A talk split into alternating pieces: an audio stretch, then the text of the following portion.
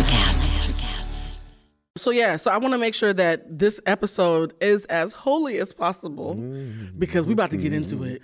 Because I don't, I don't, I don't call it witchcraft as Mm-hmm. a noun, Ooh, I like that. but that. witchcraft. Which which craft are you using to get to your ultimate end? Well, we're gonna get we're gonna get Your into all of this. goal. All right, for those of you who are listening, um, that beautiful melodic voice.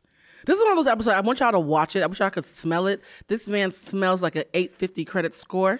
Um, the skin is glistening. I feel like I should have got of all days for me not to wear makeup again. I swear to God, it's raining here in Southern California. I didn't wear any either, so we. You are, don't need any, sir. Oh.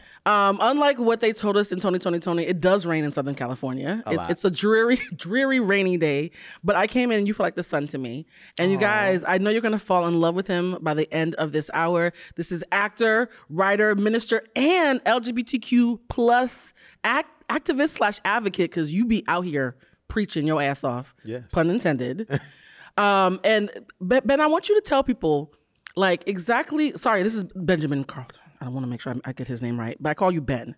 I call you Pastor Ben, but you're a minister. As someone who is not as holy as you, is there a difference between a pastor and a minister? Yes. Explain that to me, because I have you my phone as Pastor Ben. I was like, but he's a minister. So you know, whatever denomination you may be, Uh-huh. um, there's different roles you can play, Mm-hmm. and so a pastor's job is to shepherd the flock. Oh, Um, so you're a pastor of a church, a ministry. You are the shepherd of the flock. A minister is someone within the flock who has duties that assist the pastor in achieving the goals of shepherding the flock. So, oh, you know, ministers lead different ministries. So I can be the minister of music, the minister of the arts, the Got minister it. of you know. Uh, there's executive ministers, executive pastors who handle the administrations. So there's different roles. There's the evangelist that goes around and preach. the evangelist, th- they scare me. We'll get into that. Oh wow. You know why? Because a lot of times when I hear people who are being evangelists, they're saying amazing things, but I've met in my personal history those who uh, did not necessarily respect boundaries. And so I have questions with you around the way that you show up because every fear that I've had around the church does not show up when I'm around you. And that's a testament to you being godlike in your actions and not just in your words. Yes. So, you guys, now that I have the language right, it's Minister Benjamin Carlton. Yay! Let's clap. We have a studio audience who's watching out to the side. You guys know Chef Jeffrey. Uh, Jeffrey likes to eat, so we're gonna eat with him after the show. Now, the first thing I want to ask you is, when is your birthday? March 22nd, I am an Aries and I am celebrating all month long. And I'm so excited to get to celebrate my birthday with you. Pew, pew, pew, pew. Wow, I actually am so excited that it's your birthday month because I was like, wait a minute, 22 is my angel number. Oh, wow. I know. Isn't that magical? And then I was like, wait a minute, when's his birthday? Because something told me that your birthday was coming up soon. This episode is probably coming ar- out like right around your birthday, like probably right afterwards. So this is going to be fun. The first thing I want to ask you is Are you one of those people who celebrates every single day of the month of your birth? you thought I was going to have a hard hitting question? You were not expecting that. No, Mhm. it wasn't. Not every day, but all month long. Oh, you're one of like those. Like last year, um, I spent a month in Paris, Amsterdam, um, London. This subtle flex is brought to you by. This is why he smells like A50 credit score, guys. this is exactly why you smell like money. Yeah. How do you do that? Like, how are you able to travel so much and not get exhausted? Because when I travel a lot, I get sleepy. Yeah. How do you keep your energy? Well, to me, the world is my backyard. And so when you treat the world as if you're going down the street, like I had to get dressed to come here. So when Mm-hmm. I travel, I throw my clothes in the bag, get there. I don't I don't travel um, as a tourist. The world is my Mm. playground. So when I'm there, I'm engulfed in culture. I'm engulfed um, in the elements and you know all the things that the space has to offer. And so Mm-hmm. that's how I de-stress it. I don't go with an agenda. I'm just there. I don't go with an agenda. I'm just there is bars. And I think that's why I found myself gravitating towards you so much. I met you at our other friend Jeffrey. Yes, guys, we know a lot of Jeffreys. A birthday party. It was a short set birthday party. You walked in and I was like, who is Cat Daddy Martin Luther King? like, I was like, what is going on? that's, that's what you originally were on my phone. It said Cat Daddy Martin MLK with a party hat. And it was a Yeah. similar short set that Martin Luther King did wear to the beach. That famous short set That's that he's always wearing. To, that was the same style, short shorts, all the things. Now, this is a thing that you and Not that I was trying to It worked. channel Martin Luther That was my but first I impression of you. that. I was Wow. like, if Martin Luther King was a, a, a cocoa buttered cat cat daddy in modern day times, it would be him. They're like, that's Ben. I'm like, I need to meet Ben immediately. Like I knew I wanted to meet you. You were shiny. Yes. And I'm gonna be honest with you, I don't think a lot of people are shiny. You know when everybody loves you and you be like, oh, y'all cool, y'all, y'all cute, whatever. But one of the things that was interesting is, as I got close with you, you invited me to hear you speak um, at church, and I couldn't make it.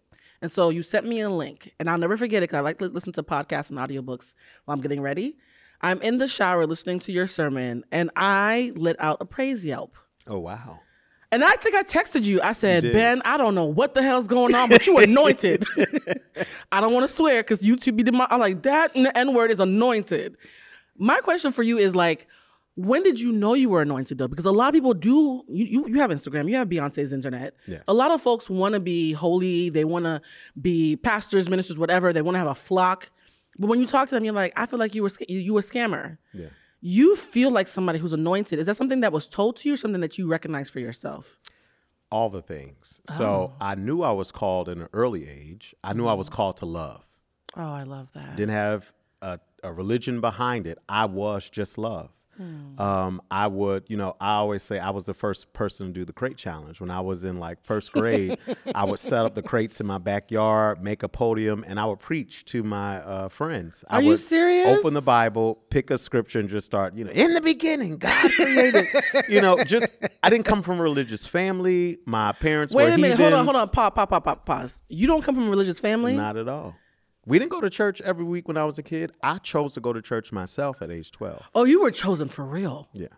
So you said your family were heathens. Heathens, baby. We did church. I went to church you with do know how to party though. You do know how to party because Ben I'm a knows how to party, y'all. Yeah. And Wow. so preached and and I was love, elements of love, and went to church at 12. Everyone would say there's a calling on you. And I'm Mm-hmm. like, you should be up there. You should be. And I'm like, no, I'm okay. I was just saying I'll do this. And I preached my first sermon at 16 and couldn't even get through the sermon because the power of God fell on the service. And when I saw mm. one of my heathen best friends, now he, he I love him to death, he was laid out crying. I said, oh, there's something in me You made me because this boy, this in the- in the boy tub, is, yes. is not emotional at all. Yeah. And so for him to be crying like this, it ain't me. What's his name? His name is Timothy, Shout my best friend from Philly. oh, shout out to Timothy for being the first one to let you know that you had a gift. He did because I said, "Ooh, wow, it's not fake here." No, it's not fake tongues. Yeah. And you know what's so interesting when you talk about being anointed is um I love what you said that you came from a family that was not deeply steeped in the church. And yet your calling found you. Yeah, I feel so much kinship to that because my family was deep into the church. And when I started having proph- prophetic dreams and saying, hey, grandma came to me in a dream and mm-hmm. predicting things, when you're a witch in a, in a in a house full of church folks, that can feel kind of off for you too. So it's kind of funny, like you and I had the yin and yang version of each other. Your family probably would have loved me making predictions, like yes, let's take her to lot- do lottery. My family was like, no, we're gonna pray on her. Facts. That's the devil. So they would have ran you around Philly. I would have been a hometown hero in your Yes. family. We should have switched families. Yes. My family was like, we. My middle name is Emmanuel. oh wow, So that's how that's how churchy my family Yes. is. And so in Spanish, my name is Maya Emanuela, which means Mary Emmanuel. So they, if my last name was Joseph, I would have been the whole I mean, nativity scene. And it's interesting because anointing, we think about it religiously, but as someone who's uh, psychic, I felt anointed as well. And so my question for you is, how did you get to a place in your religious journey where you could make room for those of us who are on the other side of the spectrum? Who I would think that you'd be the person who have the, the biggest problem with me, and you welcome me with the biggest arms. Yeah. well, one, um, I have prophetic giftings as well. Oh, so you're one of us. I interpret dreams. Oh, I love Um, this. I would have dreams about things that happened before I was born and would talk to my mom about them. She'd be like, How did you know that? I had a dream. Um, and so now I was at one point a Bible thumper, a terrible judge, a condemner, all the things. Mm-hmm. And so the psychic, the witch, get thee behind me, Satan. At I've heard one that a point lot. in my life. I've heard that a lot at church. Yeah, Um, but I came to California once. Well, not once. I'm you here. live you live here now. here. the world is your oyster. You live everywhere. Yes.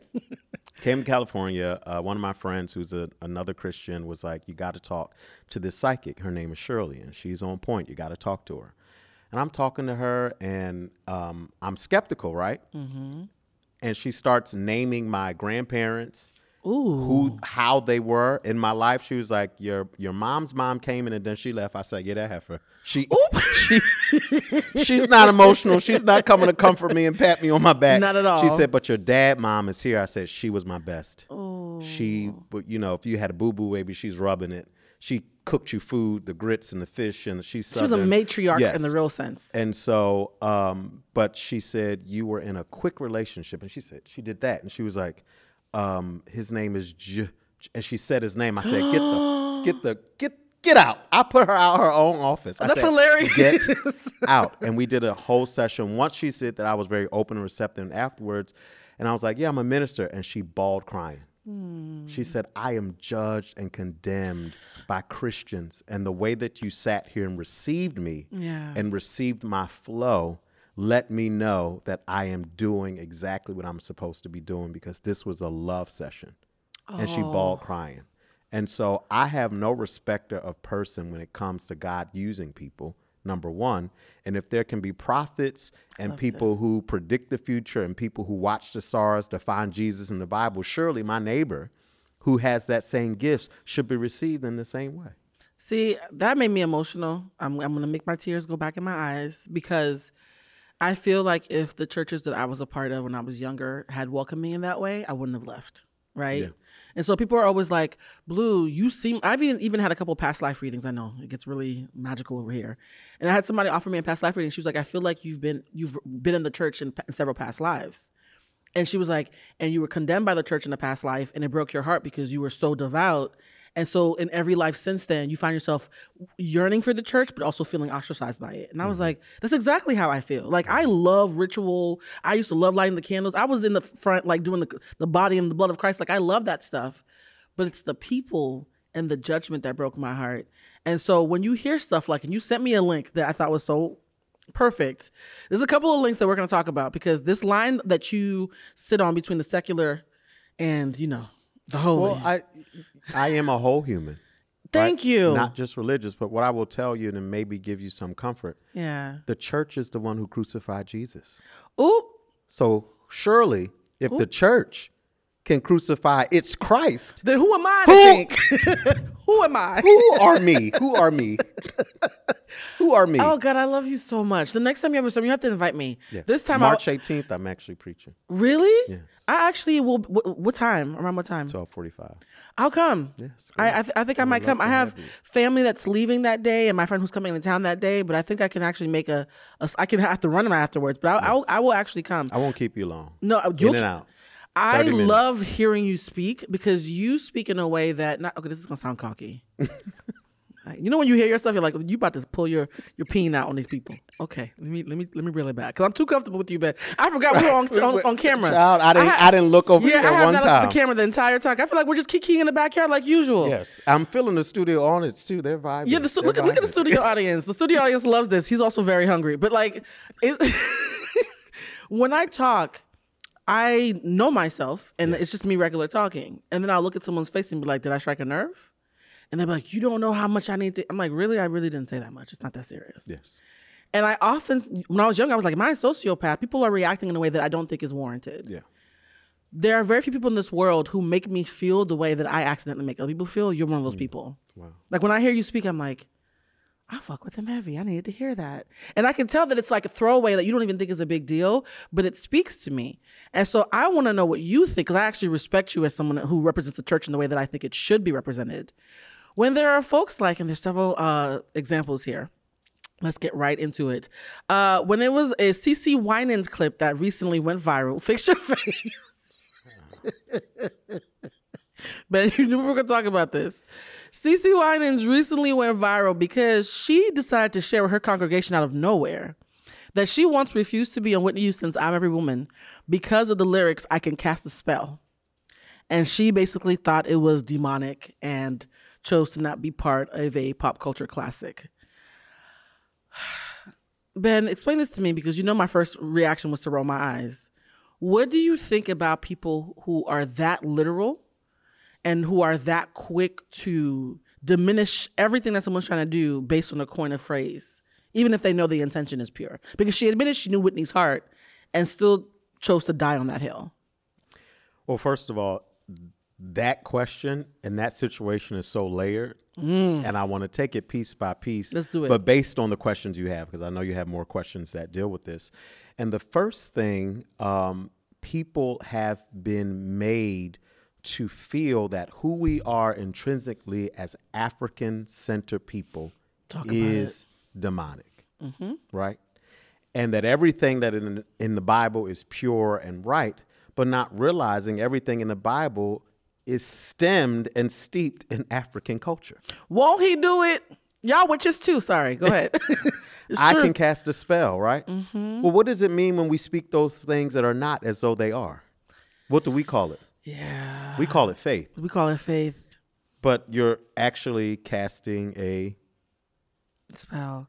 But we've been we've been taught to read all of that as demonic and bad. When I'm manifesting, right? Yep. When I'm calling my ancestors, When you're praying. When I'm praying, right? What am I doing? I'm casting uh, if you look up the definitions of these things at its purest, right? Not its Mm-hmm. altar, but its purest. I'm casting. I'm speaking something as not as though it is because I want it to fall in my favor. Whether good or bad, right? Yeah. because we pray for people, we pray for our loved ones, we pray for our enemies. The power we, of the tongue. We pray for right. If I'm, oh Lord, give me this job, give me this job. If I'm praying for the job, that means I'm praying against the other hundred people who want the job. You're casting a spell. Only you can tell. Ooh. what? you, you know, and what about Yeah. all the times in the Bible where God used a man or a woman to get something done? yeah. Right? Because that's all that song is about. That, and that's that's funny that you mentioned that because I was in my, the, our last episode that I was talking to someone. I think it might have been Bridget. I mentioned to her I was like, sometimes when I run out of grace and I have to keep keep it real and be honest, I tell myself maybe God's using me right now. Sometimes God uses you to be a lesson for someone, and it can't always be pleasant. Yeah, not at all. Do you think there's a reason why people who are in the spotlight do not approach it from that stance? Because that stance to me is nuanced but completely accessible. Anybody who's been studying, I would think, should know these things. Why do you think it's easier for them to go after Whitney Houston or even that, that lady who said that Beyonce, anybody in my congregation who goes to a Beyonce concert, you're going to hell? Did y'all see that? I was like, excuse me? What, does she owe you money? I mean, if I ended up in the lake of fire from going to Renaissance, I have some issues with God.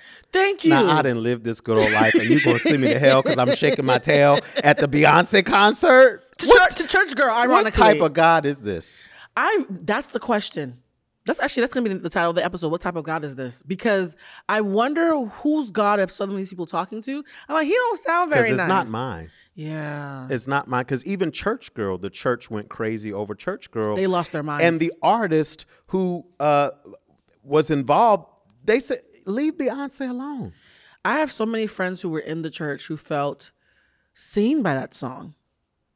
I had friends who were like, You don't understand my entire life. I've just wanted to be a good girl. I've gone to church, I've done the right thing, and I've done it to my own detriment at times because I wasn't honest about what I really wanted. Yeah.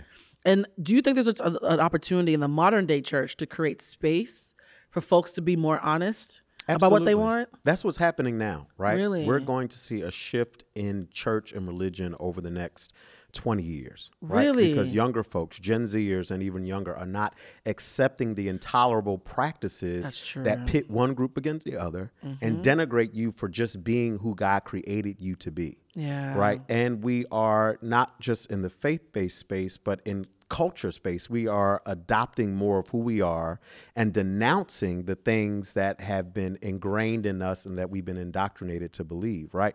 For too long, we have been defining ourselves based on the slave master's dictionary. Ooh, yeah. We've not come to terms with who we really are, our true power, right? They say that, you know, witches are demonic, following the stars are demonic, channeling our ancestors are demonic. Jamal Bryant saying lighting incense is demonic. I'm like, those Jamal are the Bryant to know that having an affair on your wife several times is demonic. But go ahead. it's easy Yeah. to punt and pit on the things that actually connect us to our power. Incense? I was burning incense in the shower when I was listening to your sermon. Child. Wait a minute. but I'm I'm going to hell for it. I'm going to it's meant- hell? All the things Wow. that that that connect us to our true power. We don't necessarily need to have that man be our voice. Yeah. But we can actually connect to the divine ourselves. Mm-hmm. It's it's it's a master's mentality, and that's how we were introduced to Western and Eurocentric religion was from the master's mindset.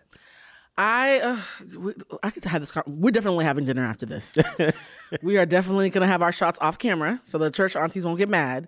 But one of the things that I love that you t- touched on is the fact that church has been weaponized against Black people for so long. Yes. a lot of folks who follow both of us know that we're passionate about being Black and also being queer and also being spiritual.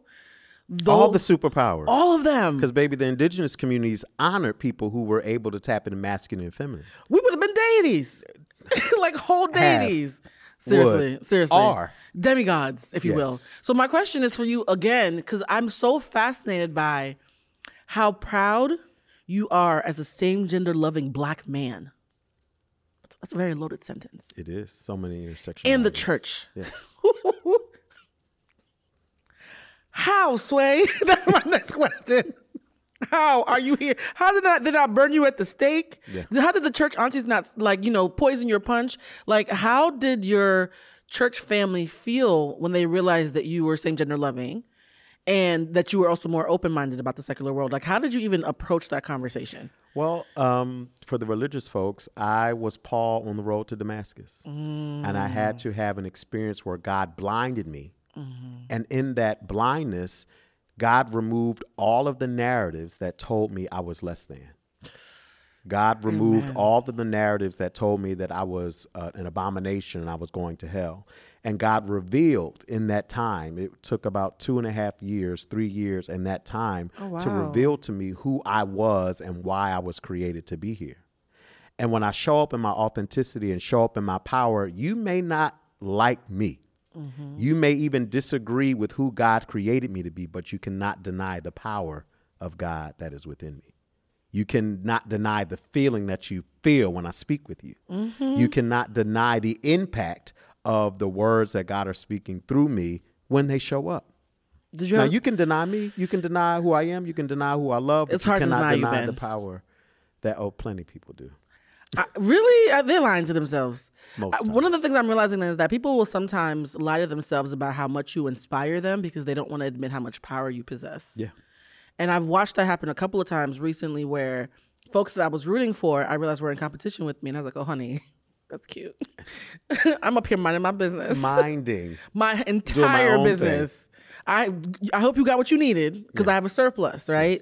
And so one of the things I've a surplus, this extra, take take the leftovers. You, whenever you're around mess, have this beautiful way of kind of flittering away from it. You're like, oh really? Well, I'm about to go get some get me a snack. You said you've looked up a couple times. Now where is Ben? Where's Ben, has Where'd left Ben the scene. And, then, and, and Ben's on the, in the corner somewhere having a drink, having a good kiki, dancing to Beyonce, minding his business. And I love that. I think that was the moment when I realized I was like, oh my God, he's me. Because there have been so many times where things will get messy and I'm like, oop. I gotta go get me uh, an edible. Yes, y'all. Y'all know this is a 420 uh, accepting Friendly, show. yes. It- by the way, being anti-witch, being anti-gay, being anti-fat, being anti-420, it's also anti-black, right? And I don't think people, in particular in black churches, realize how much of the rhetoric that they are succumbing to is anti-blackness. Uh, in slave times, they told us that we had to pray for our joy in the afterlife because they didn't want us to find joy in this present life and, Because and they find stole freedom. our joy. They took our God Yep. from the earth in which we were in relationship with. We didn't worship the earth. We were in relationship with the earth. They Mm-hmm. took that from us, uprooted us, put us on their well, not even their land, their stolen land, Yeah, the sacred land of others, and then threw our God in the sky and said, "You pray for a better afterlife, but you're going to make a great life for us here." You're gonna be a great slave now, Billy Bob, and then you can have your happiness when you're dead. There's something so sick to me about how black joy is always trying. People are always trying to squelch it for the sake of commodifying it and using it for something else. How do you feel when you're in hyper masculine black male spaces? And the reason I'm asking this is because we had a previous guest who, um, the most New York person I've ever met. He's from the block. Shout out to Cheech, and he has a gay mother and a gay son. And people were stunned in that episode that a straight black man could be loving towards his queer son and his queer mother. And I asked him, I was like, what is it like for you in the barbershop? And then I remember thinking, Ben's gonna come on. I wanna know the same question. What is it like for you as evolved as you are? Because you are highly evolved. You stretch the average Negro, let's be honest. So when you're in the barbershop and everybody's just kikiing and whatever and being problematic and saying crazy stuff, how do you how do you react in those spaces? Well, first of all, similar to Cheech, uh, Jay Z's mom is the one who softened his heart to the LGBTQ community. And so it always takes somebody close to your heart for you to say, well, I can't really hate you. So I got to accept you. So let me be I love my open. mama, so Yeah. maybe it's not so bad. Yeah. Let me be open to, you know, exploring other ways of believing and accepting people's human experience. I'll have to tell you, um, I was deathly afraid of the barbershop as a kid. I was deathly afraid of the locker room. I don't blame I was you. deathly afraid of the basketball court because I could compete with you in school. I could got all the A's, but it, when it came time to playing sports, as big as I was, people always think I was a football player. They would choose me to be on the team and then be like, "Uh, uh you gotta go." Why? You gotta go. You were not good. I was awful. Really? Not an athletic bone in my body. oh, And that's so hilarious. I was always afraid of of of of hyper masculine spaces, Mm-hmm. and it wasn't until I became an adult um, where I became comfortable in being who I was, and I said, "It's nobody but the divine who did this to me." Because knowing how deathly afraid I was of these spaces, you would have done this to yourself. God called me to found BMe Community, co-found BMe Community, which is the largest social Ooh. entrepreneurship network for black people in America. But we started out uplifting the positive stories of black men around the country. So I had to be in rooms with hundreds of black men telling them to be their true selves. Your biggest fear, and you my biggest fear, it. I'm sitting right in front of it. And it is the thing that literally catapulted me to where I am today. God calls me to face that thing. And so when I Oh, realized wow. that I could be loved and accepted, right? Mm-hmm. Because that's what most of us want to be loved and accepted by those who fear us. I was at a conference in DC and I came out to my friends and family um, in 2014, end of 2014. It was the typical black Thanksgiving coming out. Oh wow! But the next year, I said, well, let me test this thing. Because I couldn't be, you know, uh, persecuting the LGBTQ community one moment and then on the internet talking about I got a boo. right? I Like, need to hey y'all, I got a boyfriend. tell this story. and so at our conference, we did a conference in DC every year, the Genius Conference, BMe Genius Conference, and 100, 200 black men from around the country there. And I came out to the room. Live? live in front of everybody. Oh, you brave. You, I would have admitted like a Zoom call. Everybody calling at 315. I got something to ah. tell y'all. You did it face to face. face to face, and there wasn't a dry eye in the house. Aw. And literally afterwards, there was a line of black men ready to receive me, love on me, tell me they love me. One guy pulled me to the side. He said, I'm very homophobic. Oh, I don't want to be around them, but I cannot deny you. I cannot deny the love I have for you, and I cannot deny you as my brother. Today, you have changed my life. wow. Okay, I, I just felt a shiver.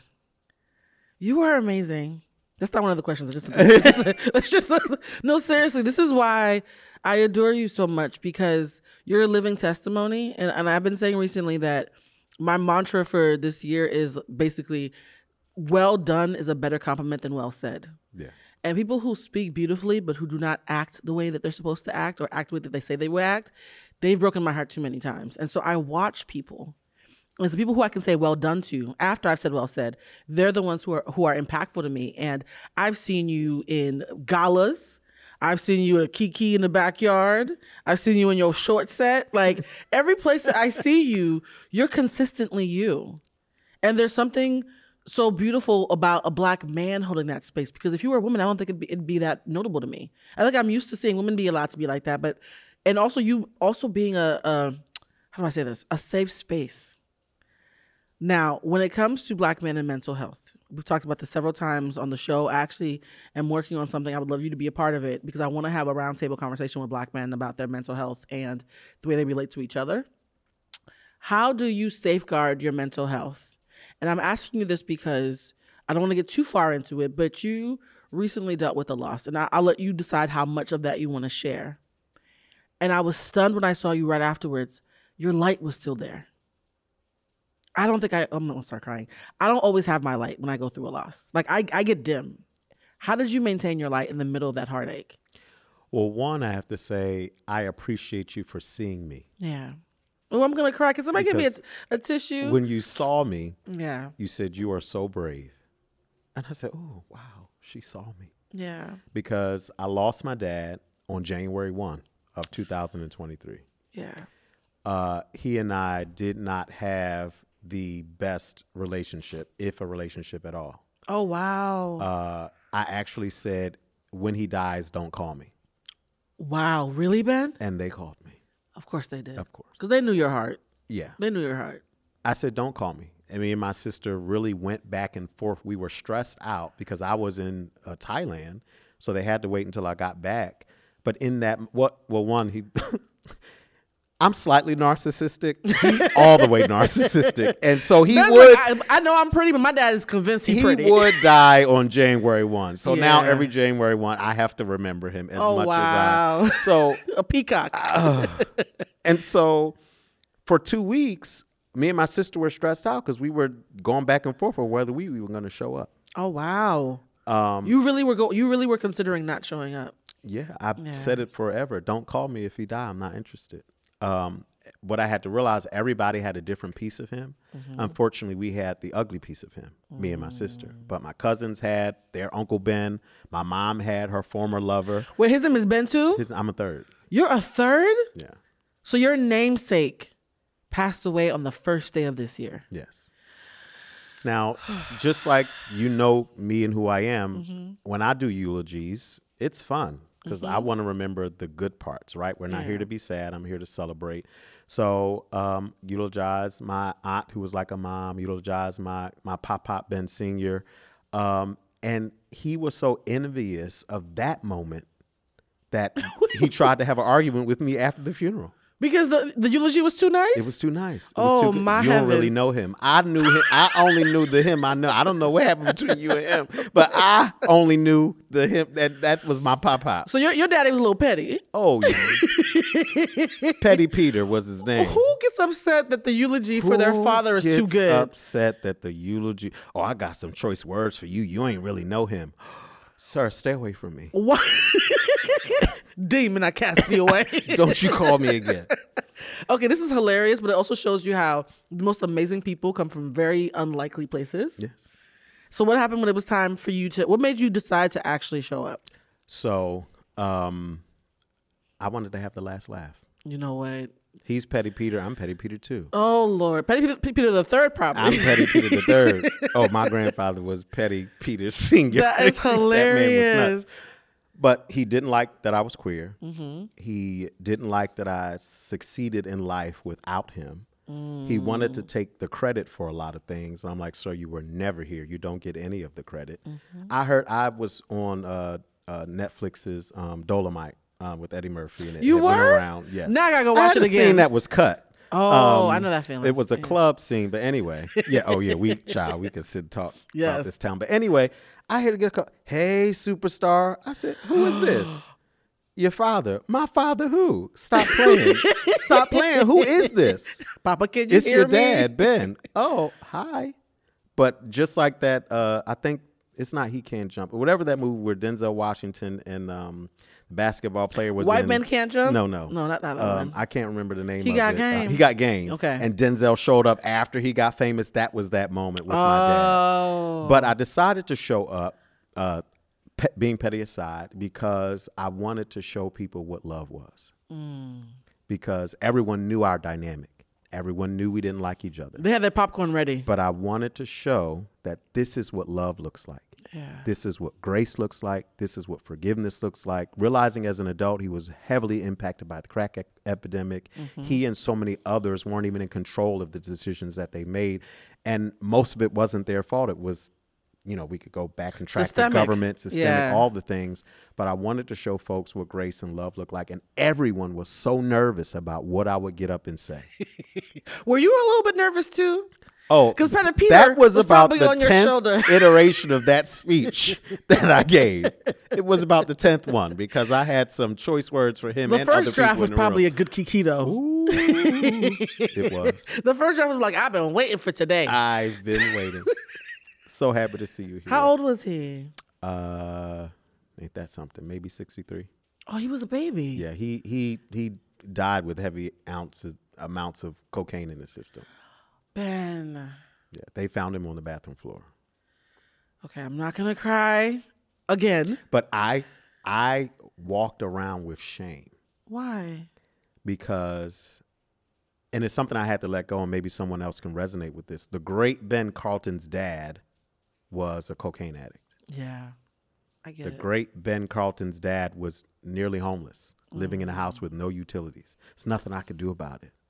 But the fact that that was tied to my story, I always told a story where he wasn't involved. My dad was in jail since I was five years old, in and out of jail. And so when I would tell the story, I would tell about my stepdad or I would tell enough, but I never had to include my dad because I was ashamed of him and his story. And one of my good friends, uh, Shaka Senghor, you may know of him. Um, oh my god, I interviewed him. oh, wow. That's so for small world. I've been around. he said He's amazing. You have to stop judging your dad based on his worst deeds oh, that's beautiful. and stop connecting with him based on his worst deeds. And after that conversation with Shaka, I began to see my dad for the human he was. you humanized him. and not plug. yes, and not expecting him to be the dad that he would never be. He became a man. Yeah. and not just your father.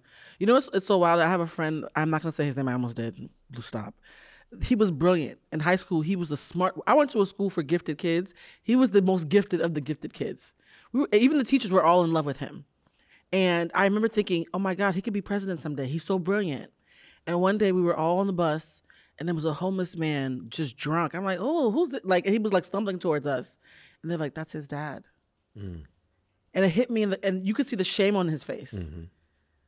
And I was like, this bright, shiny, the, the most amazing of the amazing. But down the street from your school, your dad is drunk on the street corners while your friends are walking by him. And I remember in that moment, I had never seen a boy, because I was a girl, so I'm used to socializing with girls. I've never seen a, a young boy respond to that kind of shame. And so when you say that you felt shame, it hits me in my core because I know what that looks like. My friend never healed from it. How did you figure out how to heal? Because there's a lot of folks who are listening right now who have a lot of pain around their dads, right? And we have a lot of male listeners who don't get credit sometimes. They low key be listening on the low low, trying to get some tea. Yeah. And men are very, very, very sensitive about father issues. I think that's the reason why so many toxic positive, not toxic positive, toxic period male podcasters are big because Kevin Samuels was a father figure for a lot of those guys. How did you find a way to f- parent yourself Yeah. in his absence? Well, one uh, one of my mentors, um, uh, and also uh, uh, the founder of BMe, uh, Trabian Shorters, he corrected me once um, when I would used to say I didn't have a dad or um, a father figure, and he had me go down my life and mention all of the male figures who impacted my life. I It's a blessing. "Oh, wow, I was surrounded by empowered men. My grandfather was a very successful entrepreneur, turned a $25 warehouse into a million dollar business. That was your male role model. Oh, wow. Right? You didn't have your physical dad, but you had so many others, right? Mm-hmm. Whom you could uh, learn from, glean from, be examples for you. And so I stopped trying to, but this wasn't until my adulthood. I stopped trying to get my dad to be who I wanted him to be and accept him for the human he was. Yeah. Though messed up, though complicated, that's him. Yeah. It has nothing to do with me. It has nothing to do with my worth because I always thought, how come we weren't good enough to keep you out of jail? that, ugh. How come we weren't good enough for you to shape up and do right? why, why didn't you love us enough to like stick around? Yeah. Yeah. I mean, I had the moments of sitting on a stoop, waiting for him to come, and he'd never come. Promise he made, never kept. But I had to to um, one. I sat down and talked to a former um, um, uh, people who have uh, struggled with um, substance abuse. uh, recovering addicts. Yes. Yeah. And I and I sat down and I had conversations with them about their life, their illness. decisions. It's an illness that Yeah. for our community was untreated, was intentionally set. And so I began to get a better understanding of his struggles and forgive him and not take it personal because I took it all personal. He doesn't like me, he doesn't love me, I'm not good enough. I'm gay. He doesn't want a gay son. All the things that went through my mind, I had to let all that go stop expecting him to be the parent that he would never be and just mm-hmm. accept him for the human that he was. I've been through that journey and it's it's not easy, but it's also not impossible. And a lot of times when people have been through really complicated things with their guardians, their mothers, fathers, whatever else, it translates into how they feel about being a parent themselves. Are you at a space in your life where you would ever see yourself wanting to be a, a, a father, or would you just want to stay Uncle Ben? I want to be a dad. I want to have a son of my own seed, Mm-hmm. um, but it's expensive right now, and the world is ghetto, and I Earth don't know. I don't know. You know, everybody wants. You know, we, we have this false um, obligation to legacy, and I want to leave a legacy. and I- Yeah. what is your legacy, broke? You brought this child in, and they're gonna be broke, and they're gonna be broke, Ben and said they, y'all legacies is broke kids. what is wow. your legacy, broke? You have no legacy. You have no inheritance. You have no land. You have no home. What are you forced? There's so many children who can be adopted. There's so That's many people who have kids and don't want to have them. Like, stop being in a rush to fulfill some false obligation to legacy and seed. And this, that's that's that's Eurocentric. That is what they did. You know, you're not But royalty. Dave Chappelle once said, you know, when he looked at his kids, he was like, "Wow, you came from my balls." And I, I remember seeing that scene, like, I think a lot of men, it comes down to that. They want to see a child that came from their balls. And you're saying, but like, legacy can be much bigger than something that on the nose and Yes. trite. so I, while I want children, I'm, I'm being strategic about it. Earth is ghetto. Earth is ghetto. So wait a minute. If we're gonna talk about kids, this is the part where we, where we segue to the kiki. Um, I think you've already started with the fact that some of y'all broke with y'all legacies. Uh, how does one date as you? And I'm asking that because look at your face. You were like, as me, yes, you. The reason why I'm asking is because somebody once told me they were we were having a, a great debate about something. It was a really good, rigorous debate. Where you're like, oh, I like it was like playing tennis. And at the end, he was like, "Well, that was a great conversation, but I think you might be too deep to date." So, excuse me? He was like, I can't imagine myself dating somebody who could go back and forth with me like that. And for a while, too deep to date haunted me. Like, am I? Do I need to play stupid so I can get some dick? Like, what's going on? Hmm. So, that makes you kiki. So my question to you is, I could, I could very much, friend, see you because you know this is L.A. No disrespect to L.A. We love it. We love it here. It's our chosen home. But some of the children run shallow. Some of the kids. They're the CEOs of Shallow. some of the kids, you know, it's in the shallow end of the pool. How do you, especially in Los Angeles, date holding up the amount of energetic real estate that you have? It's very difficult. Um, It's ghetto. because it's ghetto, Yeah. and it's it's simply because um, I'm used to vibrating at very high levels with high vibrational people. Yes, you are. It's a very small group of folks in any space that you're in, right? yeah. Um, and so I'm often seen as deep. Uh, I remember someone said, "Oh, you know, you're you're a minister. Your sex is going to be boring." I said, "On the, on the contrary, my love, I know how to minister to your needs." I had to look over to, to Jeffrey. Everybody in the studio was like, "Come through, cat daddy and I, minister." and I was and I said, "Oh, well, on the contrary, we I anyway." So Uh, did they take you up on that offer? No, they didn't. They were they were scared. They were like, "No, "Minister just got nasty with me." It's it's like I'm not allowed to be human because That I walk sucks. around as a man of God. I'm not allowed to be sexual. I'm not allowed to have fun. I'm not. What you doing in the club? What you doing in the club? We here together. we in the same club. We in the same club having a marvelous time. Can we just dance and be? and so Oh, know people that see. That in me first before they see the human in me. Mm. But when I connect with the high vibrational person, they see the spirit, they see the human in me before. But it's very hard to, you know, you kind of have to find those spaces because most high vibrational people aren't in hanging out in the club and on the streets, and it's just And if they are, they're in VIP, ignoring General Pop. Yeah. it's not, and it's it's not an elitist way of thinking. It's just Yeah. how we connect. I did a focus group a couple weeks ago, changed my life. What happened? Because generally, I'm used to hanging around folks that are like me, but to be in a focus group with people who are all different, The hoi polloi they would call like, it in Latin. wow. The common man. um, if I really want to have impact in the world, I'm going to have to dumb down a lot of what I say I did not because know. intelligence is at an all-time low, audacity is an all-time high,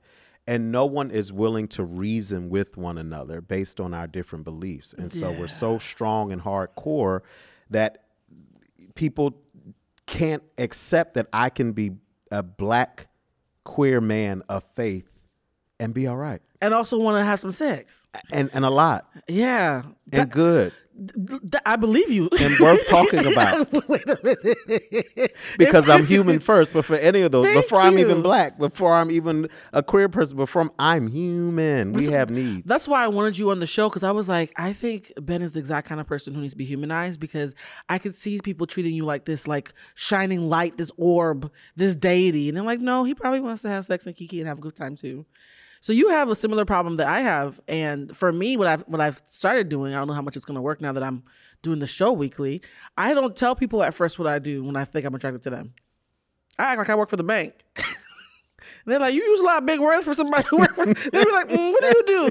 Why do you? Act? They're like, you just talk different. And I've, I've I've been trying to see how that works. Do you ever sometimes not tell people what you do so that you can see if they can connect to you before they let the the, the title freak them out? I used to initially connect with people. Oh, what's your gram? Let's connect on the gram, right? I Uh-huh. want to see what you look like. Oh, I stopped all that. I don't want you to see who I am, what I do, none of that. I want you to try to discover who I am without any of your preconceived notions, which is natural to who we are as humans. when Ooh, you you see a stop label, giving out the gram. yeah, to, for people that I'm interested in, um, in in dating. That might be a life hack. I immediately give out my gram. You know, And then the conversation changes. Yeah. They're like, so what do you think about what's happening in Saudi Arabia? I'm like, wait, what? I thought we were gonna smash. Like, people think I want to talk about the news and be deep all the time. I'm like, I'm a regular person trying to get laid and have fun. yeah. How long do you wait to tell someone all of you if you are trying to get to know them on an intimate level? It all depends um, on what they're bringing. If they are if this is just a quick a, a quickie and I'm out the door, no need. You don't even get my number. The Um, way your face told the answer before you said it, you were like, well, be- Blue, not everybody ever needs to know. it- it's just it- Somebody gonna go to church on Sunday and be like, wait, is that pastor? did it happen before? Some, has somebody gone to church and re- After it wasn't at church, but it was like I saw you preach, and I was like, If a one night stand saw you at church, that is actually hilarious. That's a comedy. and so uh, That's a comedy. you know, not if, if it's someone that I'm interested in getting to know more than just you know our inter- adult interactions, then we talk. Oh, I'm gonna start using that adult interactions. All right, I realize that the time is is winding down. This conversation is so good. We have to do. I said this to so many of my guests because I really do enjoy the people who come on the show. I think that your humor and them seeing that we actually and they know me, they know I'm with the shits. So they're gonna be like, "How's how's Benjamin friends with Blue? Because he's with the shits too." and Y- Seriously, we're gonna do a quick rapid fire of questions. okay? let me get ready for this. Question number one: How do you feel about the word demon? Demon, I believe, um, uh, is it, it all depends on your perspective on on how you connect with religion. Mm-hmm. Um, because some people who call out demons are the demons, Thank you. like the lady who called out Beyonce. Um, she demon. Ma'am, how dare you cast me to a burning fire Yeah, she for really going did. to a concert? That's not God. She tried to smite everybody going to Renaissance. Demonic. I think she couldn't get a ticket and she was mad. That uh, well, she had been to a concert before, but that's that's demonic Yeah. to send somebody to a lake of fire because you have a, a difference of opinion in how they connect to the divine. So That's weaponizing the, weaponizing the word demon when somebody inconveniences you, you're not a fan of that. That's not God. That's not a lot of Christ at people all. at the church I used to go to would do that. Like I would ask a valid question that made them uncomfortable. It's the demons, the devil's working in her. I'm like, really? Or is it just critical analysis? because uh, a demon can't cast out a demon. So if I'm a demon, how am I casting out demons? Ooh. That's what the word says. Yeah, Because if you was if you were true uh, light of God, you wouldn't be calling out Beyonce as a demon. You'd be calling out the city council who just voted not to give the people in your community the resources they need. You'd be Amen. calling your state out for mistreating the queer and transgender people in your state. That's the demon. I actually, that's a word, and it's also a great segue to the next question. Do you believe in exorcisms? I do. Yeah. I believe that, you know, we are energy that never dies. And sometimes that energy comes back in ways that aren't good for us, where we need to get that thing out. I was once stigmatized, and I felt like I needed an exorcism. Absolutely. Have you ever- Spirits connect in the spirit. All I this, had some all this sex that robbed ties. me of, of, of my mental capabilities. I don't know. That's why I don't like to sleep with cancers anymore. Cause y'all, I'm scared of cancer penis. Cancers have very stigmatizing sex, and I y'all can be like, Blue, how are you bringing up sex with exorcism? I really felt felt for that year. I was not a right mind and body. Like I like a sex demon had jumped in my body. if you need two to three years to get over somebody, that is an was some good- exorcism. that that is a sex. spiritual tie that is connected to your soul. Have you ever had someone sex put you in captivity the way I was, or is, am I alone here? I don't think it was captivity. I haven't had anyone ruin my credit yet. Um, It, oh my God, how do you know? It ruined my credit. It I, really child, I, I counseled the folks. Okay, so I you know. Okay, we'll, we'll, we'll talk at dinner. This is this, this is it's giving dinner conversation. I'm like, who dickmatized blue? Mind your business. All right. Um, could you date an atheist or an agnostic? Well, that's a deep sigh. I believe. Um, I want to say no, Uh huh. but I also don't want to block love based on the difference of beliefs because uh, atheism and and I actually had a conversation with atheists the other day where I believe I converted them Oh, because I said you operate in love, you believe in love, so love is your spiritual practice. You don't believe in God in the traditional sense, you good in with the, the words. institutional sense. Yeah, you good with But the you believe words. in love, don't you? So if I connect with somebody that believes in love, God is love, we can do some things. to me, agnostic is probably the easiest because agnostics are like, I don't believe or don't believe. I just don't know what the hell's going on. That's a little different. Yeah. But but it's but the way that I operate, I need somebody to cover me in prayer. That's true. I need somebody if equal yoke to know that when I'm up, down, high, low, in and out, what to do. So yes, I, I probably not. I need somebody. Could you date somebody who's deeply spiritual but not Christian? Absolutely. Yeah, because I feel like God speaks a lot of different languages. Hindu, I'll take it. Um, what's your favorite Beyonce song? That's the next question. Crazy in love. Y'all really? Yes. Oh my god. I could jam the Crazy in Love. I sent Crazy in Love to like my boyfriends. I would be playing in the car. I'd just play it, send it as a voicemail. that matches your love Crazy in spirit. That actually matches your spirit. Yes. My my Video, everything. It was. Ooh, I love Beyonce. So my current favorite, I think for me, is cozy. Mm-hmm. Because whenever I hear it, I start like acting it out in the house. I'm like, maybe that's one of my songs now. Heated is my fave on the Let me tell you album, something. but when Crazy Heated comes on in concert, I am concerned for myself. you know that me and Kenya, she was on the show. She told her herself. Yeah. Uh, me and Kenya went and, and spent too much money. Well, not too much. A lot of goddamn money on Beyonce tickets on the stage. I feel like when Heated comes out, the Holy Ghost might jump into my body. Yeah. Yeah. That I'm song. so sad. I uh I picked um You should want to come to London. I picked Barcelona, Barcelona. but I have to speak the next day in DC, and so there's no flight that gets me there in time. So I have to figure out somewhere else. But yeah, Wait, so you're not going to Barcelona anymore? no, can't. I feel like you should come to London. I'll see what I can do. I'm not, you think I'm playing with you? I'll, I will. I will put you in the suitcase. Look, if Kenya can't I- make it, I'm like, Kenya, give Ben a wig. okay. this is Minister Kenya. Yes, Carlton. it, it works. Look, I want you to come to London. I feel like London's gonna be a good kiki. Yeah. Shout out to the London folks. I'm seeing if I can do a podcast in London while I'm there for the Beyonce be concert. great. That'd be hot. And and the reason why I feel comfortable saying where I'm going, 'cause I wasn't gonna say it before, because you know people be having stalkers. She's doing like six London shows. Y'all know which one I'm gonna be at, and y'all not gonna find out until afterwards. And if they can afford to get where you are, they ain't that bad. Of a Yeah, uh, uh, you a rich stalker. Yeah. because my you're a rich stalker. Stalk me, baby. stalk me. I want you to stalk all the stalk you can do. right, stalk me with your good credit. Ooh, stalk me with your presence. stalk me with We your We are trips. a mess, Lord. This feels like we're in the backyard again. Next question: Would you ever have a sugar baby or be a sugar baby? Ooh, the pauses are pregnant. yes and yes. At this point, really? yes and yes. Look, I think I've accidentally been a sugar mama a couple times. I once took somebody to get his haircut, and I was like, "Wait, why am I paying for the haircut?" I was like, that, "It was the same person who dickmatized me." Actually, I'm Yeah, telling the same I, story. that's about to say. If it's good, I'd pay for it.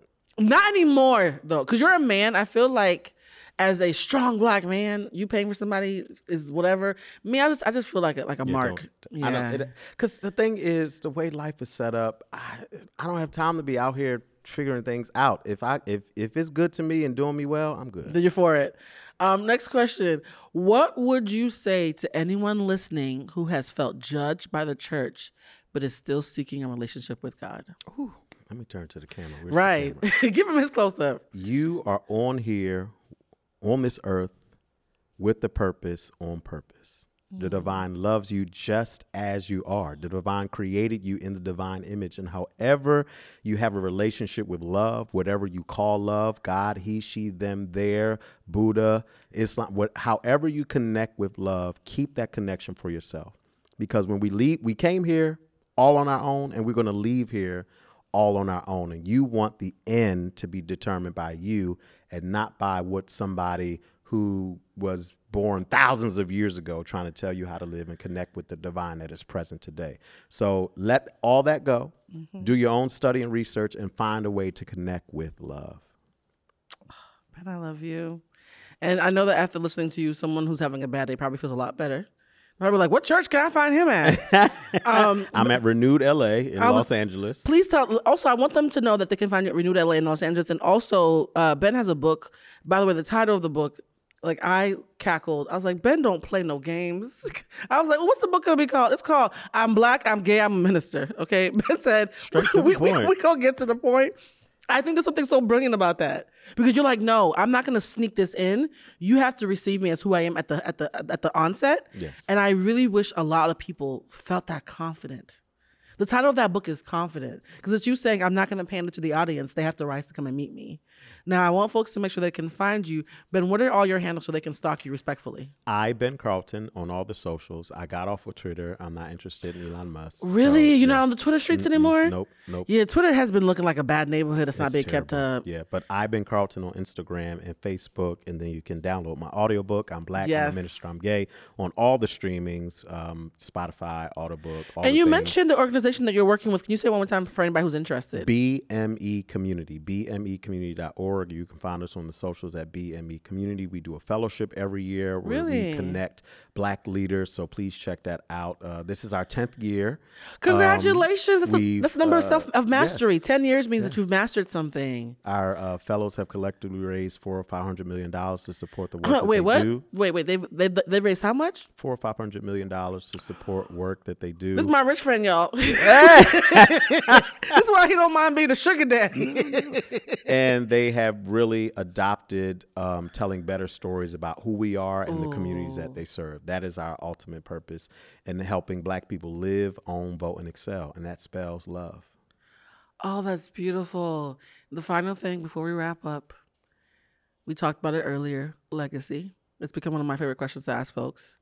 And I feel like your best legacy comes from what your friends say about you, right? The old saying is you die twice. You die when you pass pass away and you die when your friends stop speaking about you when you are no longer here with us in the physical realm, because I feel like you're the kind of person who's gonna haunt people. You're gonna be, ooh. ben came to me in a dream, y'all. And wore you out. wore us out. Get with, it together. With a prophecy. when you're on the other side, what do you want people to say about you? Because that's gonna be your real legacy. My three words: I loved, mm-hmm. I laughed, you did, and I was light. Oh, feelings. Yeah. I love you, man. You have to come back. Yes. You guys know, as always, this has been humanized. I, I, hope that you were blessed by this conversation. See what I did there? Yeah. I'm so goofy. I hope you were blessed by this conversation. Please, please, please check out Ben on all his handles. He has a good time. He travels a lot. His stories be on point. And as always, you, know, you can find me at, at Centric. Please follow us on Instagram, Facebook, wherever else you can find me. Also, remember that we have the Own Thy Shift uh, workshop that is coming up, ots20.eventbrite.com. We're going to do an eight week workshop to teach emotional intelligence to the audience. And as always, please remember that we're all just human beings doing human shit. Be, be gentle with yourselves. Bye.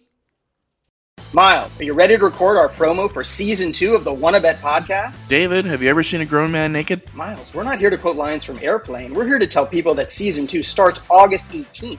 But I like Airplane. I know you do, but Wanna Bet is a sports betting podcast. Each week we bet $1,000 on the NFL teams and games that we love. Well, that sounds like fun. It is fun. And last year you picked over 60% of your games correctly. How'd you do? We're not talking about that. We are telling people that they can find us every Friday so no more movie quotes. Roger, Roger. Electricast. Introducing the Deep Leadership Podcast. Leadership is a people business. That's the philosophy of your podcast host, John Rennie. John Rennie. As a former submarine officer who spent 22 years leading businesses in corporate America before starting his own manufacturing business, he knows that leadership matters. Leadership matters. Deep Leadership is real world, actionable leadership advice from John and his expert guests. Become a leader worth following. Subscribe today. Electricast.